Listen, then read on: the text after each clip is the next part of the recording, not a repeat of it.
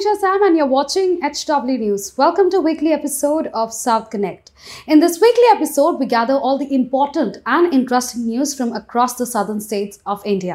Let's begin with Karnataka.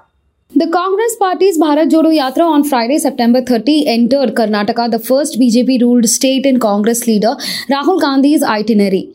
Former Chief Minister Siddharamaiah welcomed Rahul Gandhi at the Kekanala checkpost, the entry point of Bandipur National Park in Chamarganj Nagars, Gundlupet Taluk.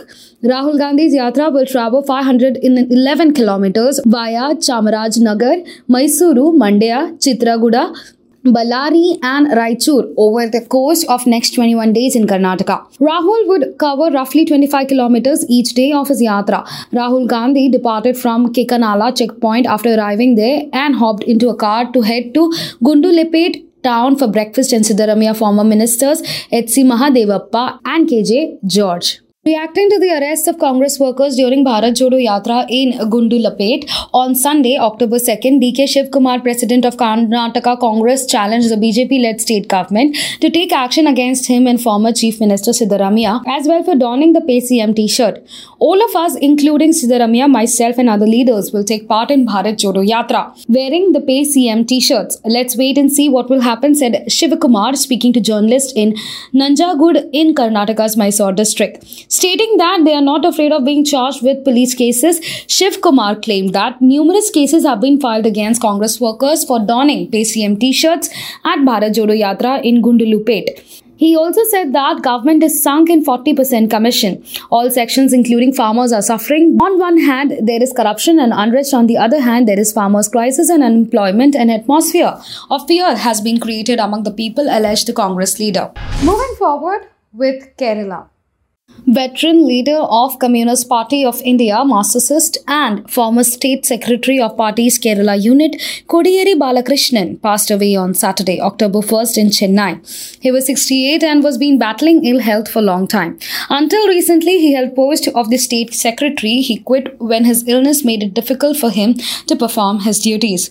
Kodiyeri was a Politburo member of the CPIM. In late August, Kodiyeri had requested the party to relieve him from the post of the party secretary, which he held for three consecutive terms. He had since been admitted to hospital in Chennai for treatment. Chief Minister Pinarayi Vijayan had called on Kodiyeri on September 9, raising speculations that his health conditions had deteriorated. CM Pinarayi Vijayan also condoled the death of the veteran leader. Several activists of the Popular Front of India were arrested and some booked under Unlawful Activities Prevention Act for protesting in different parts of Kerala after organization was declared as illegal by the central government.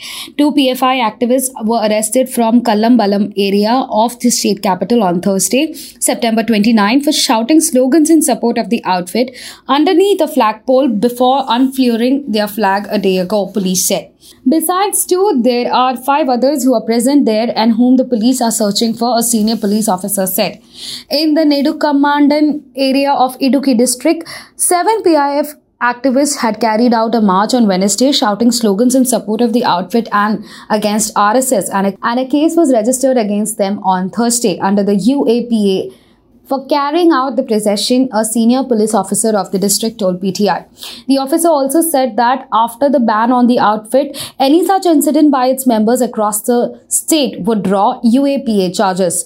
No one has been arrested in the Nedumkandam case as visual of the incident are being pursued to identify the PFI activists, police said. The next southern state we have is Tamil Nadu.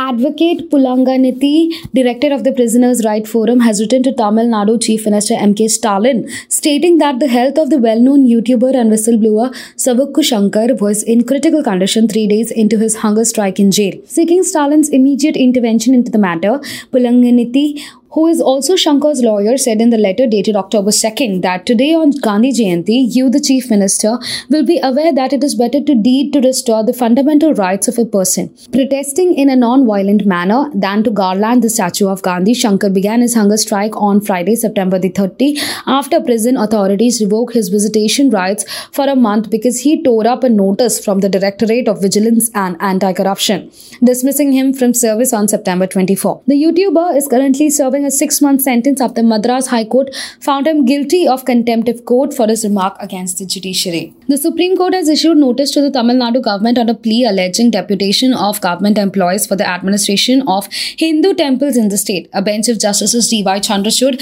and Hema Kohli sought a response from the Tamil Nadu government and Commissioner Hindu Religious and Charitable Endowment Department, Tamil Nadu, within six weeks. In the meantime, C.S. Vaidyanathan, senior counsel appearing on the behalf of the petitioner, states that a further affidavit would be filed indicating the number of temples in the state of Tamil Nadu, where no trustees have been appointed, and the number of the temples in which government officers have been deputed.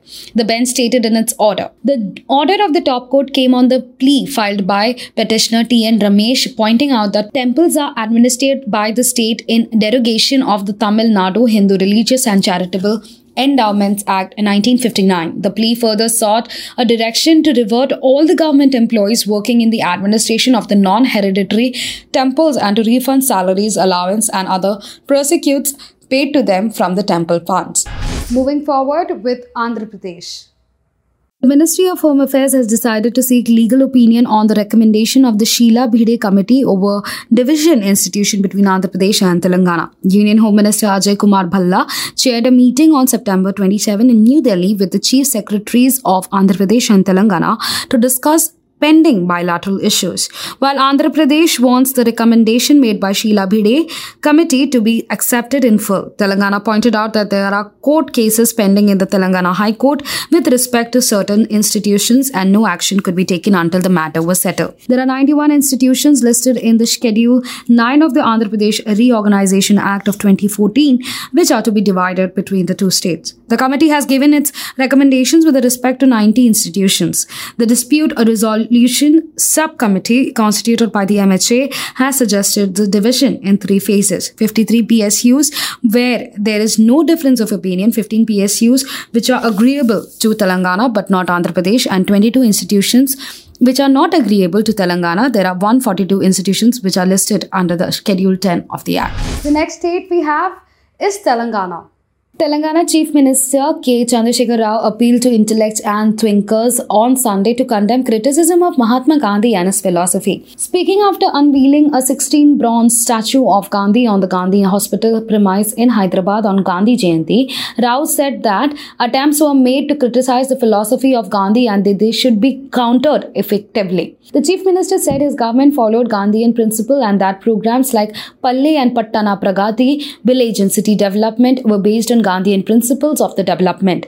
The state government functions on the Gandhian principle of non-violence, peace, and harmony. I myself drew inspiration from Mahatma Gandhi during the Telangana movement, he said. Telangana IT Minister and Telangana Rashtra Samithi Working President KT Rama Rao on Saturday demanded an explanation from the Narendra Modi government for not fulfilling the promises made to people of Telangana. It's a shame that not a single promise made in the AP Reorganization Act had been kept either for Telangana or our sister state of Andhra Pradesh.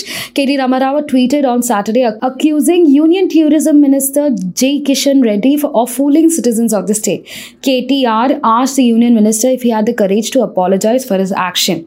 Sharing images of Reddy's past tweets, where the union minister claims that center has sanctioned nine medical colleges for Telangana, KTR tweeted, Dear Kishan Reddy Garu, I respect you as a brother, but not seen a more misinformed and hapless Union Cabinet Minister, you have announced the government of India sanctioned nine medical colleges to Telangana, which was an utterly lie. You don't have even the courage to apologize, he said in his tweet. That's all for South Connect today. For more such political updates and South related updates, keep watching our channel HW News. Whatever your views are, do let us know in the comment section below. Take care of yourselves. Thank you. Now be the first to know about the latest updates on our new news app. Go on your Android or iOS Search for HW News Network. Download our app, choose the language you prefer to get updates in, and be up to date with the latest news.